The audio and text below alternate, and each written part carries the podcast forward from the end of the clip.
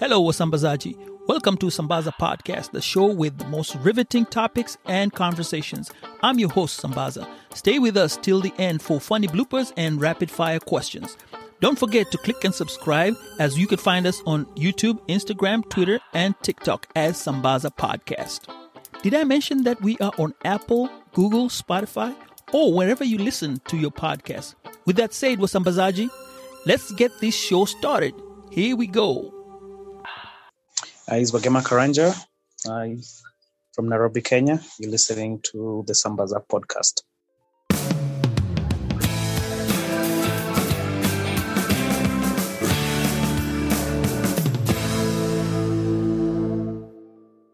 All right, Sasa.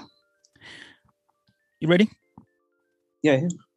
Hey guys, welcome to another show. This is the Sambaza podcast show and your host Sambaza. Today we're having Wagema, Wagema Karanja from Kenya, and we are still going on with our recap of the COVID 19 series that we had had before. And now we're just kind of going back to seeing how things were. So, welcome to the show.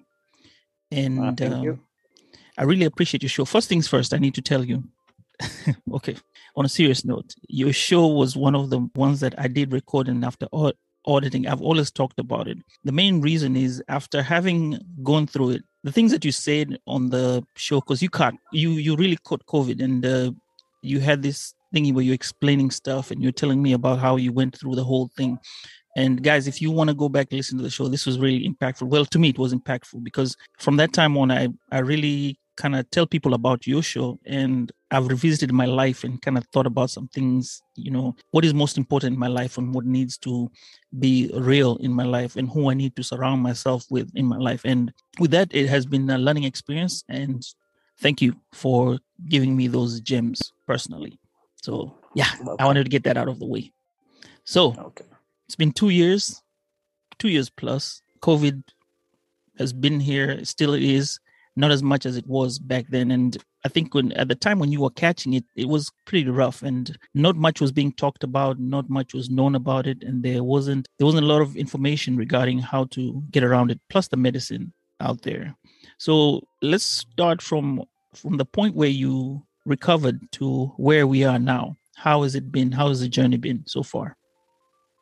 Okay. Um, it's actually, I was just looking at my Facebook updates, and I think this was around the time when I was doing the last few days of, of isolation and uh, treatment. Uh, the biggest things around then, around that time, was the stigma because people still also didn't know much about it. People were still um, apprehensive. There was no, there was talk of a vaccine coming, but nobody had seen one. If you told people you were unwell, people shunned and took off in opposite directions. The support systems weren't as good as they are now. And every time somebody had COVID, they thought hospital, ICU, treatment. And for us here, it was a big deal in terms of um, the first things you think about is how much is it going to cost? What hospital am I going to? Will I even get a bed? Uh, we, we had all sorts of issues around that time. I think now we have a lot better management. Uh, vaccines came in, people did their first rounds. I know we've also had different different waves after that, the initial first wave. Um, so people went through Delta and Omicron, which came out, I think, end of last year to early this year. So the biggest headaches around the different biggest differences now is that there's a lot more information then I think people, the people who had the little cure and curative methods were overpriced. I think masks at that point were probably at their highest. Um, so production of uh, preventive measures wasn't in place. Uh, we were all working from home. For those of us who are lucky to still be working, a lot of people were out of jobs. Uh, so people have now gone back to work. We've created new systems of working. I think for me, a hybrid system on, on and off work uh, physical locations is working. At least we're back to shopping. Things that we were stocking up in anticipation, we're no longer doing. Uh, things that uh, we were holding, um, we were holding. I think people were holding a bit.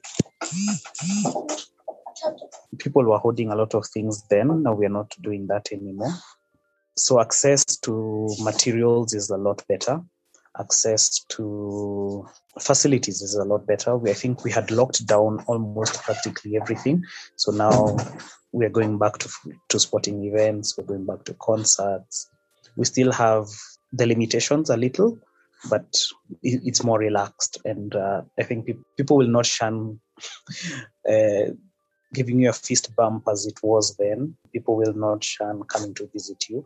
So I think we are getting a little normalcy back, but we've also learned new ways of working. I think for me, from a work experience point of view, and from managing a team of people, I think a work-life balance has actually improved. I think we have created and, and believed in a little more in technology. So we sh- we are accepting things that previously you'd not have told an employer, I'll work from home comfortably for five days in a week. I think uh, we've changed a lot. Uh, people have also accepted uh, learning. I think people, a lot of people have gone back to school to retrain, reskill others to re-engineer their lives completely. So it came with lessons.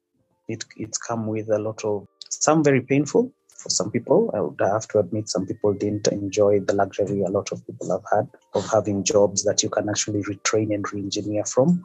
Um, so there are those who've actually, and I think from my career point of view, reskilling ourselves to adapt and also appreciate a new way of working has worked best.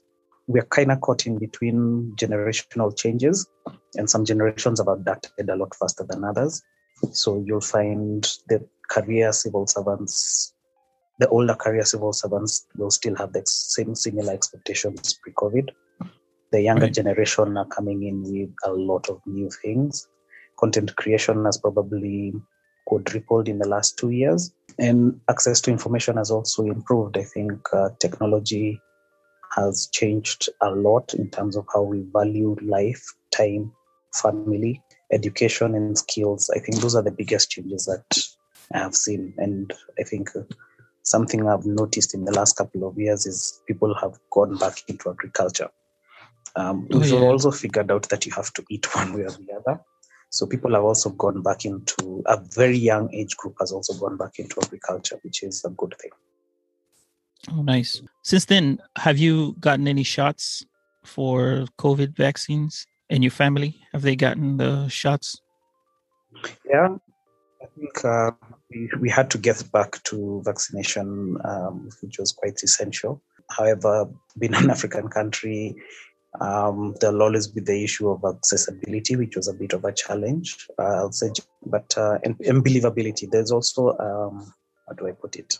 People between the options for vaccination and shots, there was a lot of this is better than this, this is better than that, because also people didn't have the access to that information. And I think over time, and I listened to a couple of doctors, and information is probably good that it's now getting better um, so, and especially where people had pre-existing conditions and the elderly. For me, it was a big deal to find out what vaccines work with, especially my uh, parents. And those are the kind of information that has come out a little better now.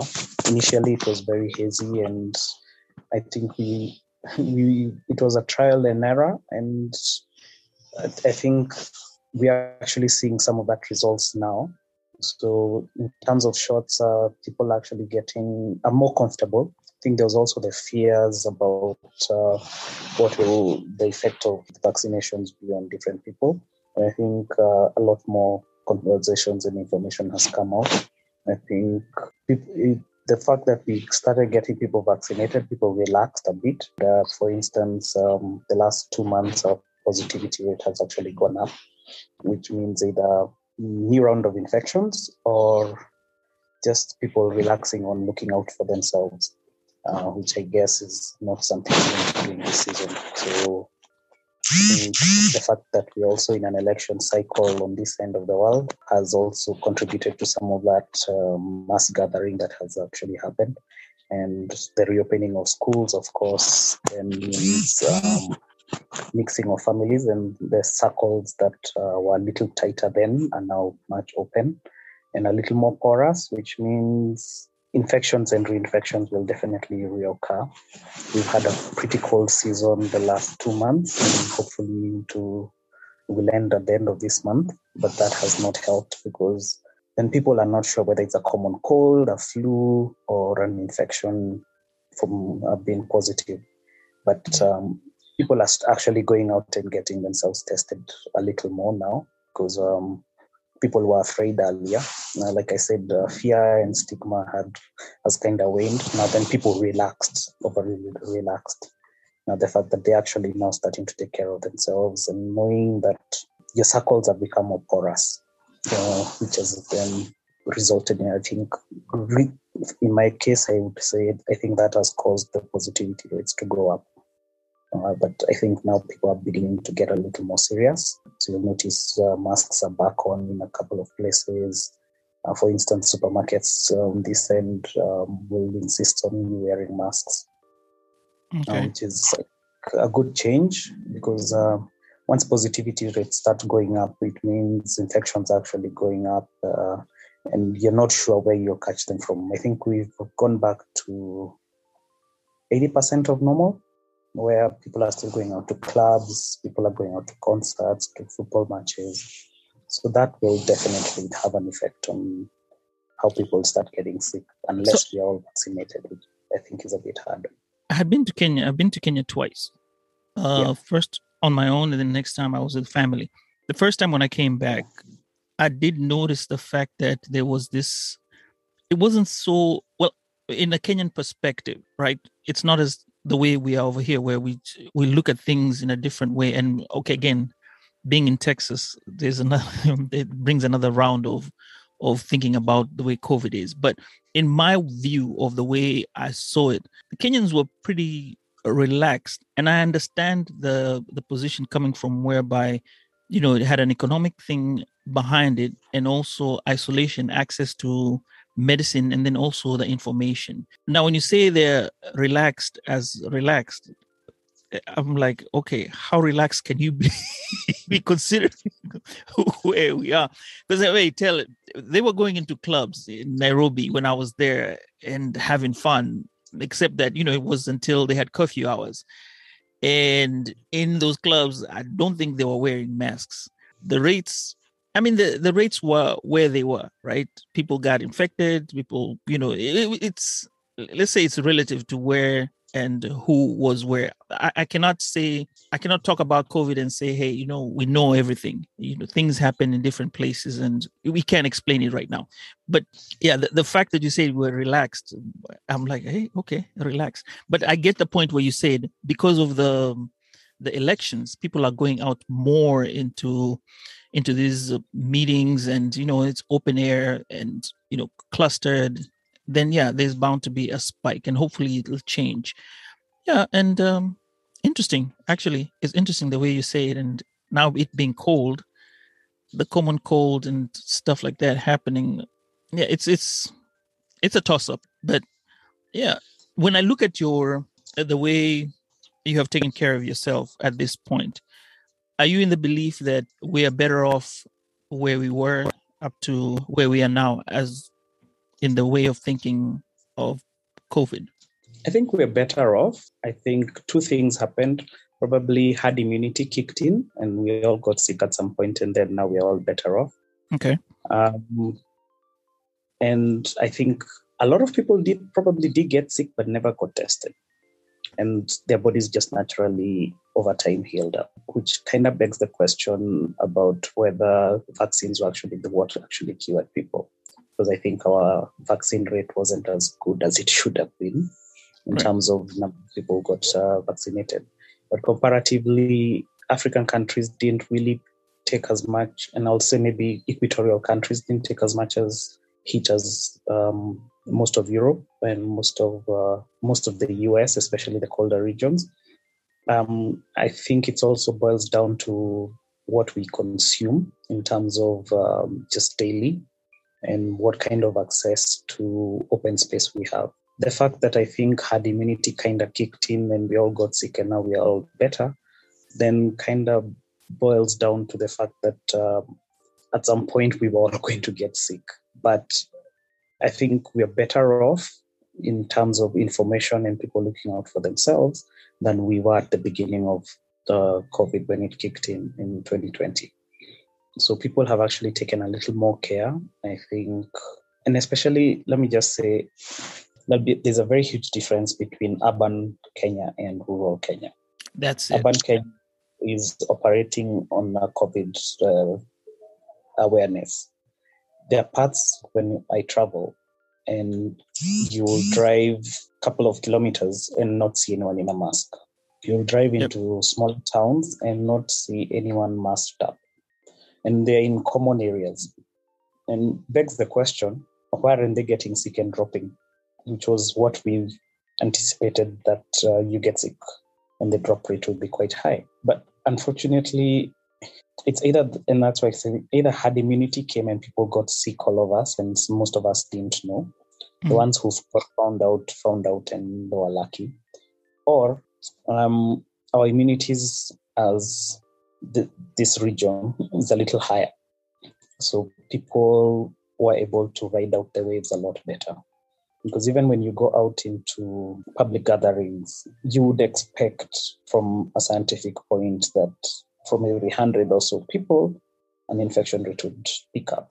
But we're not seeing that much.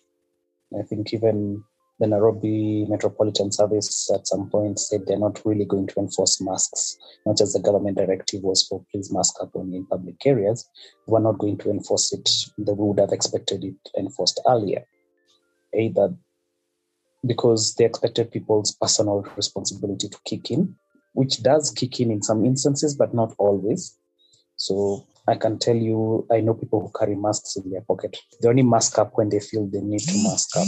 So 60, 70% of the day, you may be keeping your distance from people and working, but you don't mask up until when you get to somewhere where you feel personally that this is people in my space or people I'm unfamiliar with, then you mask up. Because I don't think anybody wears a mask in their house in your house, you probably three or four people who interact with another three or four people in school, at work, on the way to work, which means by the end of the day, probably your household has interacted with a hundred different people.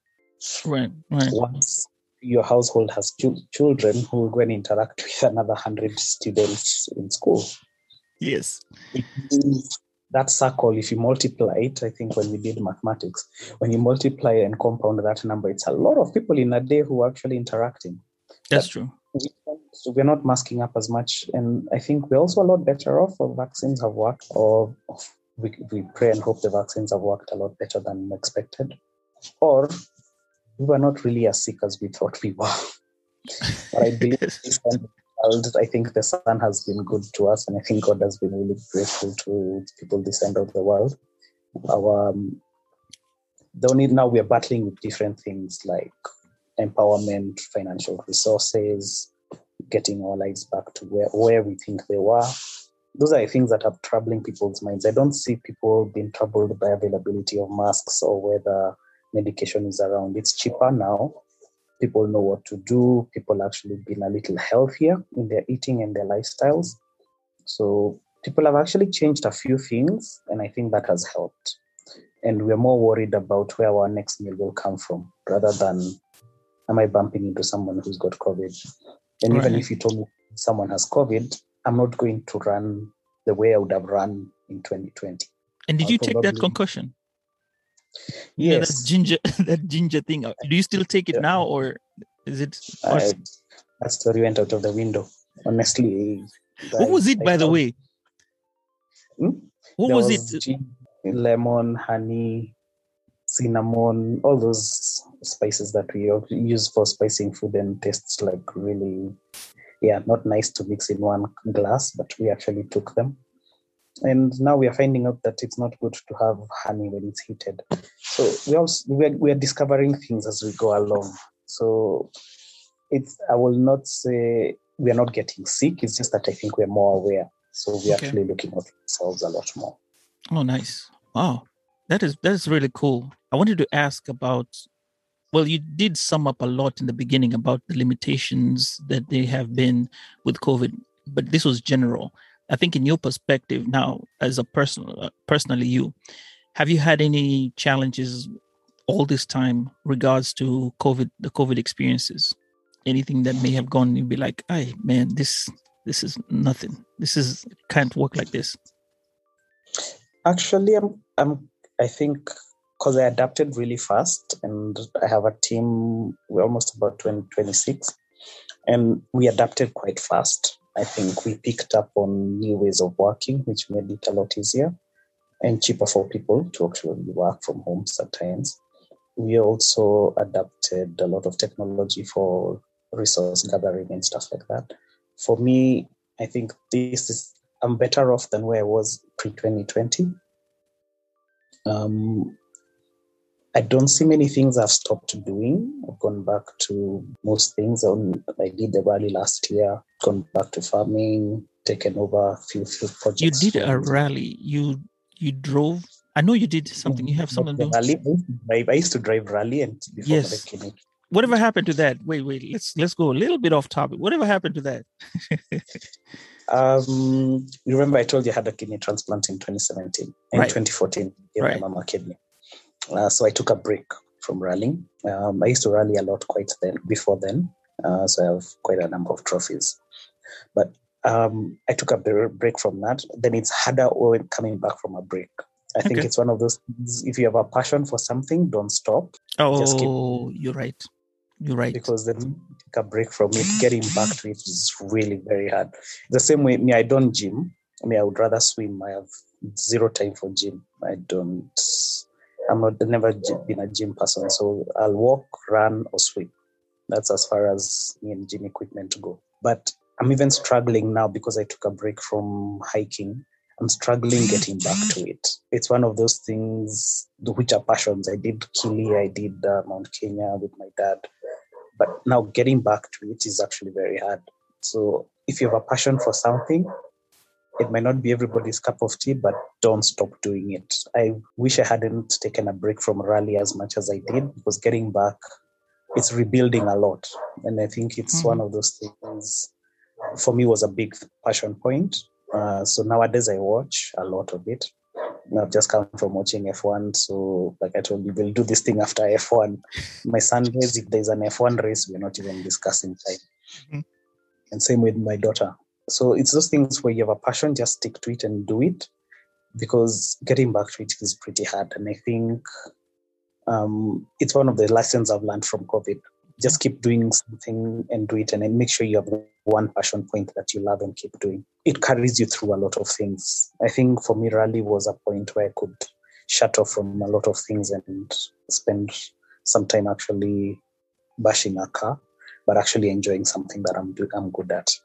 And I think even same thing I tell my kids, if you have a passion, my son loves drawing, just keep drawing. It's well find him at six in the morning doing some drawings and painting. And I keep telling just keep keep at it. It will get better. Amen. And it always gets better as you do it more. So passion points, I think it's one of the things COVID a lot of people dropped a lot of things, but I think it's getting back to them is really important. Amen.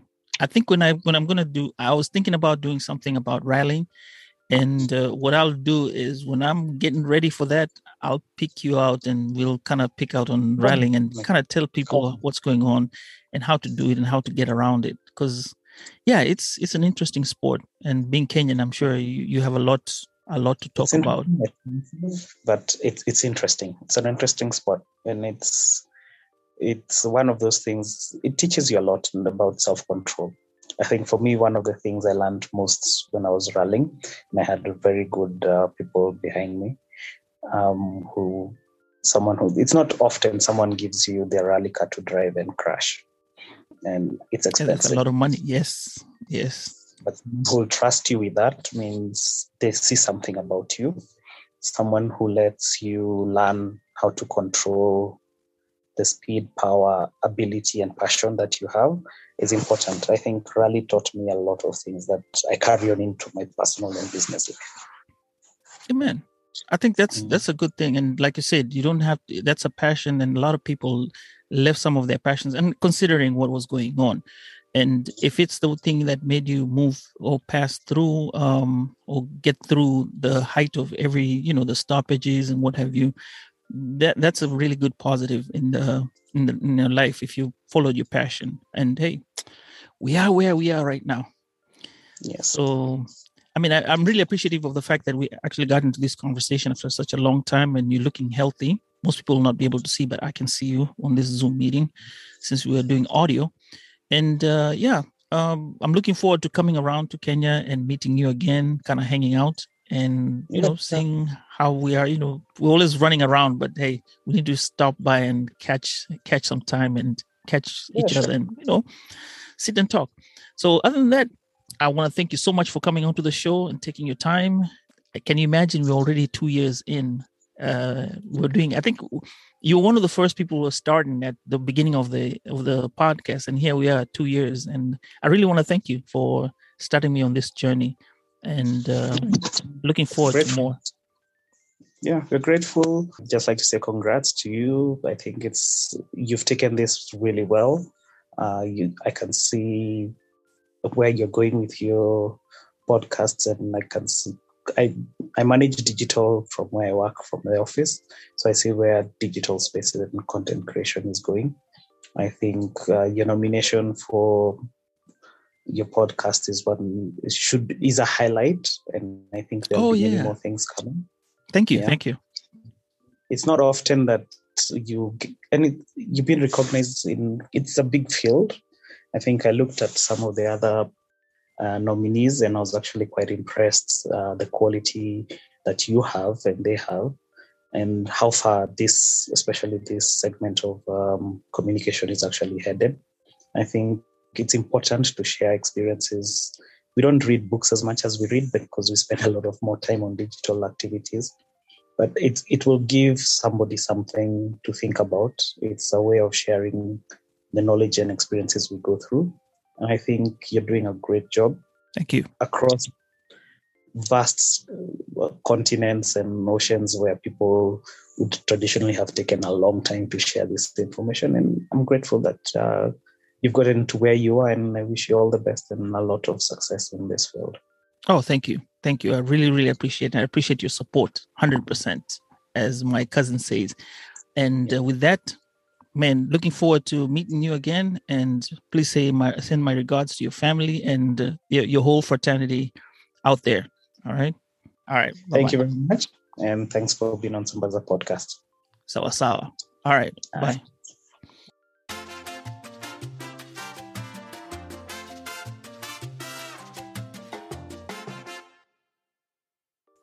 Uh, is Wagema Karanja.